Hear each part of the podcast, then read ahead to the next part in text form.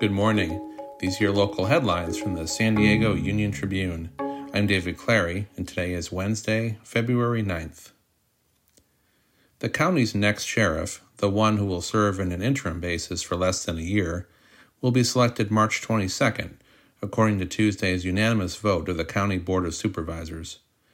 A searing state audit released last week found county jails, run by the Sheriff's Department, are so deficient with regard to inmate medical and mental health care that state lawmakers should intervene. The NFL is giving UC San Diego $500,000 to study whether cannabis can be effectively used to help athletes manage pain from injuries and to recover more quickly. The research will be done on professional rugby players, partly because cannabis is a banned substance in the NFL, which has among the highest injury rates of any team sport. San Diego is likely to be one of the hottest spots in the country today, Thursday, and possibly Friday, when Santa Ana winds and high pressure push temperatures into the 80s.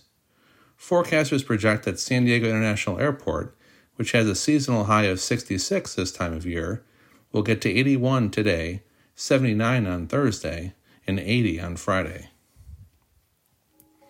You can find more news online at san diego uniontribune.com. And for more on the biggest stories of the day, listen to our podcast, The San Diego News Fix. Thanks for listening.